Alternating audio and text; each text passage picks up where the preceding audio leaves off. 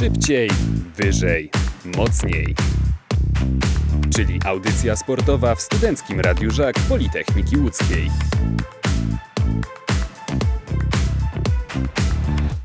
Tu audycja szybciej, wyżej, mocniej w Studenckim Radiu Żak Politechniki Łódzkiej. Na zegarach godzina 18.08, a z nami jest już nasz pierwszy gość, Robert Benkes, prezes Łódzkiego Okręgowego Związku Unihokeja, a także trener AZSPL Umet Kocisburger Łódź. Dzień dobry.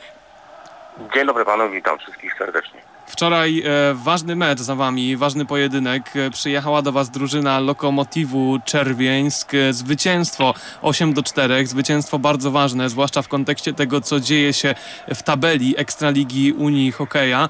Czy mógłby pan opowiedzieć trochę więcej o tym meczu? Jak to spotkanie wyglądało? Co tam się działo? No spotkanie było na początku bardzo wyrównane obu drużyn. Mm, Tutaj nie można powiedzieć, ale drużyna, która do nas przyjechała jest to drużyna, która się buduje troszkę od nowa, ale, ale nie dawali nie dawali nam odporu, tak? Y, Wynik y, 8 do 4 dla nas, y, no satysfakcja duża. To był po prostu mecz, który, który ważył o wszystkim, albo pozostanie w tej najwyższej klasie, ewentualnie spadku. E, No myślę, że po tym meczu już e, troszeczkę odpoczniemy, będziemy, będziemy mieli e, to, to z tyłu głowy, że za nami jednak są dwie drużyny, a nie, nie tylko my jesteśmy przedostatnią drużyną, także mm, cieszymy się z tego wszyscy bardzo i zawodnicy i nasi kibice, którym też również dziękujemy za to, że, że byli z nami. Także mecz od samego początku trzymał w napięciu. No i ostatnia trzecia tercja no, pokazała wszystko, no chłopaki się po prostu spieli i pokazali jak, jak powinna wyglądać gra, także sukces duży, awansowaliśmy na piąte miejsce w tabeli. A co było kluczowe, jeśli chodzi o wygranie tego meczu?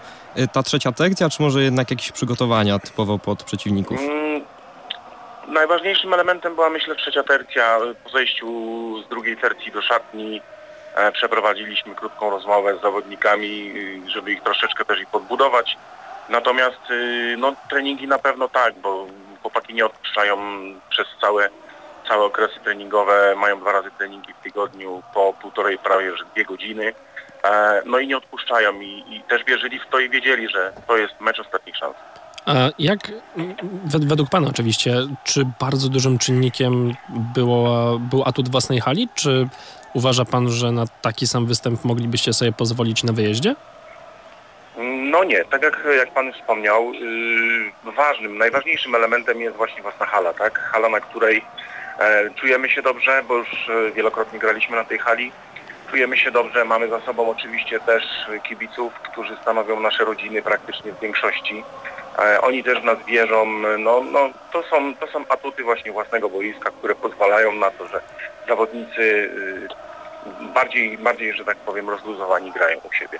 Skoro opowiedział pan już e, sporo o tym e, meczu sobotnim, którego jeszcze raz e, gratulujemy, to chciałbym, żebyśmy trochę szerzej spojrzeli na ten sezon, no bo jednak zanim te rozgrywki się zaczęły, plany były trochę inne, plany były bardzo ambitne. Myśleliście o tym, żeby znaleźć się w górnej połowie tabeli, żeby walczyć o duże e, cele w tej lidze. No jednak rzeczywistość okazała się brutalna, e, te warunki dużo trudniejsze. Koniec końców większa część rozgrywek upłynęła wam jednak pod znakiem walki o utrzymanie. Co sprawiło Pana zdaniem, tak już z perspektywy czasu, patrząc z perspektywy końcówki sezonu, że e, tych planów przedsezonowych nie udało się zrealizować? E, No tak, e, plan sezonowy był bardzo, bardzo ambitnie założony, bo to było założeniem między czwartym a piątym miejscu. Na chwilę obecną na razie ten plan jest zrealizowany. Natomiast to spowodowało? No spowodowało na pewno nasza sytuacja w kraju, którą mamy, jeżeli chodzi o pandemię. Po kolei zawodnicy dostawali kwarantanny ze względu na to, że większość tych zawodników pracuje. Łapali w pracy, mm, no nie przychodzili, dostawali kwarantanny. Jak jeden schodził z kwarantanny, wchodził drugi. Mm, Wtedy na treningach pojawiało się tylko parę osób, dlatego myślę, że to były też główne atuty mm, tego wszystkiego. No i niestety kontuzje, które też nas e, trapiły od samego początku. Zresztą w tej chwili też mam jednego z e, najlepszych naszych zawodników. e, Mamy kontuzjowanego, kolega ma niestety problemy z kolanem. Jeszcze przez najbliższy miesiąc prawdopodobnie nie będzie mógł z nami grać. No jest to, jest to duża strata, bo to jest zawodnik, który w, dwa sezony temu był zawodnikiem, e, najlepszym zawodnikiem Ekstraligi w Polsce, także no szkoda, ale no zdrowie ważniejsze i, i, i czekamy, liczymy, że on szybko wyjdzie z tego i do nas dołączy. Patrząc właśnie na, na tę część sezonu, która e, poza wami, jakie pana zdaniem były największe atuty pańskiego zespołu, te najsilniejsze strony, a mając też w głowie te najbliższe mecze, które przed wami, e, te cztery kolejki, które pozostały do końca sezon, sezonu, e, no co jest tym czynnikiem, nad którym najmocniej w tej chwili musicie popracować, co musicie poprawić przed tymi ostatnimi meczami? Znaczy atutem, no, atutem na pewno jest, e, jest zgranie chłopaków i, i ogrywanie się cały czas, e, bo jednak e, te treningi mm, prowadzone są cyklicznie i, i w sposób dość taki ciągły i chłopaki mają naprawdę niezły, niezły czasem wycisk na tych treningach. E, To jest właśnie też e, takim dobrym, dobrym punktem, że już coraz więcej ich jest na tych treningach, przychodzi i nie mamy tych problemów em, chorobowych. Mm, Natomiast co do przodu patrząc, no na pewno mecz, który będzie kolejnym meczem u siebie, no to jest dość poważny, dość poważny też e, zawodnik, który gdzieś tam cały czas mm, no różnie, różnie pokazuje się. Natomiast e, Gdańsk też można było zwrócić uwagę, no też, też dość, e, dość mocno, że tak powiem, siedzi. No w, w dniu wczorajszym przegrali tylko jedną, jedną bramką, tak, gdzie, gdzie naprawdę dobrze grali też zawodnicy. Kolejny mecz, który też tam jest przed nami, no to Górale Nowy Targ i Szarotka Nowy Targ. No to są dwie, dwie drużyny, które od, od lat y, wielu już y, prowadzą y, te rozgrywki ekstraligowe, zajmują pierwsze miejsca, dostają złote medale. Mm, Zawsze była z nimi bardzo ciężka gra, bardzo ciężkie przeboje, natomiast cieszy też to, że ten historyczny mecz, który po tylu latach gry w Ekstralidze udało nam się osiągnąć, wygrywając z Góralami u siebie, także no to też, to też był właśnie taki mm, plus dla, dla nas i dla całej drużyny. Ja bym chciał na chwilkę zapytać się, tak lekko odejść od bezpośrednio pańskiej drużyny, a zerknąć na całą ligę, bo e, patrząc na tabelę, no ciężko nie pomyśleć sobie, że troszeczkę ta, jest taka liga dwóch prędkości, no bo mamy tam e, dół tabeli miejsca 5-8, gdzie no te, te różnice, no właśnie to jest 9, 8, 7 punktów, 3 punkty i pierwsze cztery miejsca, no to gdzie tam jest 30 punktów, 24, 21, 18 i o co mi chodzi, czy, a, czy uważa pan, że jest jakiś konkretny powód y, za, za takim rozstrzałem, jeśli chodzi o tabelę i jak to wygląda? Myślę, że nie. Myślę, że nie, że tutaj konkretnego takiego jakiegoś yy, nie ma dziwnego rozstrzelenia, natomiast yy, mm, sama gra tych drużyn, które są tam na miejscach 1-4, są to drużyny, które od też jakiegoś czasu już cały czas grają pierwszą, pierwsze skrzypce, można powiedzieć, w.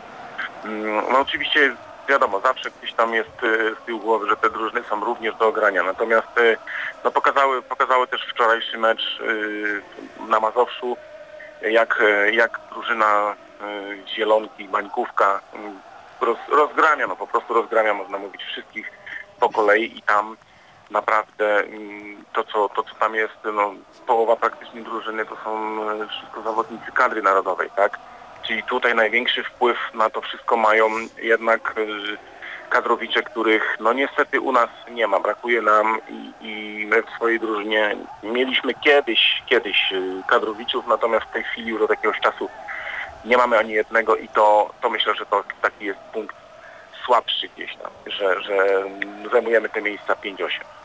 Patrząc na to, że już została końcówka sezonu, to czy planuje Pan wdrożyć może jakieś nowe rozwiązania na nowy sezon, żeby coś jednak zmieniło się i odwrócić trochę tą sytuację w tabeli w następnym sezonie? To znaczy się, e, zawsze, zawsze mamy taki, taki pomysł, natomiast e, to też wszystko wiąże się z środkami finansowymi. Mm, W planach gdzieś tam można powiedzieć byłoby ściągnięcie jakiegoś zawodnika tutaj do nas, do drużyny. Natomiast to wszystko, wszystko związane jest z, z pieniędzmi. No, pieniądze, no niestety unihokej jest dyscypliną amatorską i nie jest opłacaną.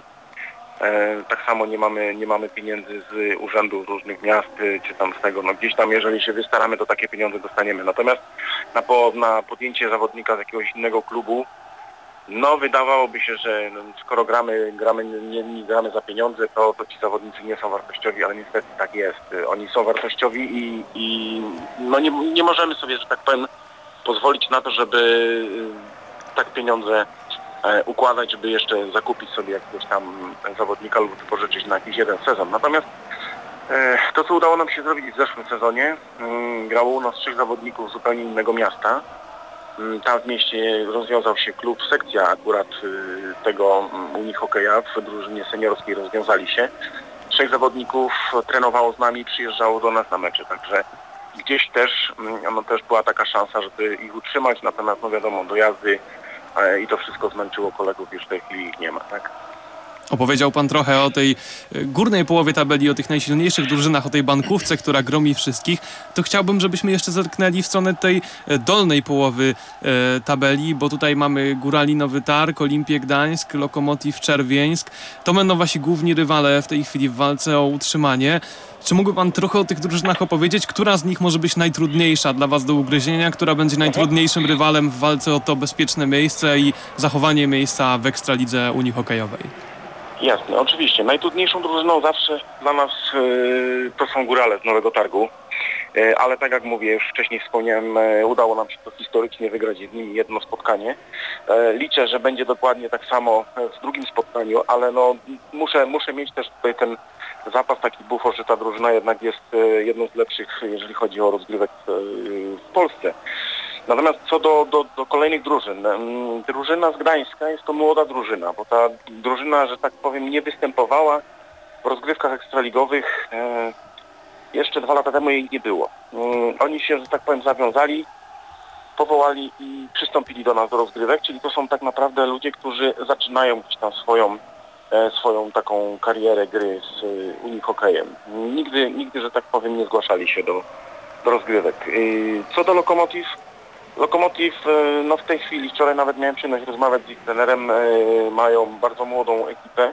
Tak naprawdę e, większość chłopaków to są juniorzy, którzy mogą grać w seniorach I, i też jest to drużyna, która się tworzy i jak widać całkiem przyzwoicie tą zaczynają u nich wychodzić i zaczyna grać. No to na koniec proszę jeszcze powiedzieć, e, jakie nastroje są w drużynie przed e, tymi naj- najtrudniejszymi ostatni, ostatnimi meczami, bo, no bo na pewno macie też taką świadomość, że te ostatnie spotkania no, zdecydują o tym, jak ten sezon się rozstrzygnie. Czy patrząc na tę atmosferę w zespole jest pan spokojny o to, że uda się tę Ekstraligę utrzymać dla Łodzi?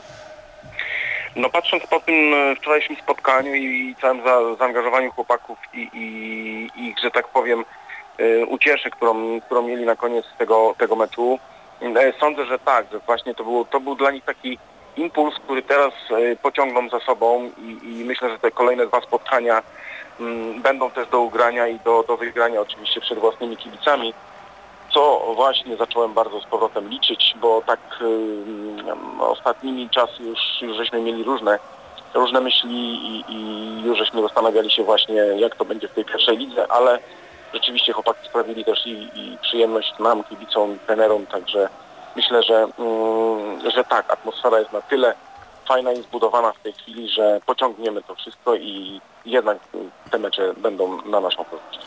A jeszcze zapomniałem, bo to może być ważna informacja dla wielu spośród naszych e, słuchaczy, e, bo w tych e, ostatnich meczach na pewno będziecie też potrzebowali wsparcia kibiców. Gdzie można oglądać wasze mecze? Jak można przyjść? Jak można was wesprzeć? Gdzie można was oglądać? Oczywiście, wszystkie nasze mecze rozgrywane są w e, hali parkowej, czyli na Małachowskiego. E, Kolejny mecz u nas to będzie 13 lutego, na który już oczywiście serdecznie zapraszam wszystkich e, chcących zobaczyć Unihokej i, i może ewentualnie chcących potrenować sobie, pobawić się z nami w Unihokej. Mm, Można nas oczywiście oglądać na, na fanpage'ach. Mamy swój fanpage i, i Instagram tam są różne, różne informacje także.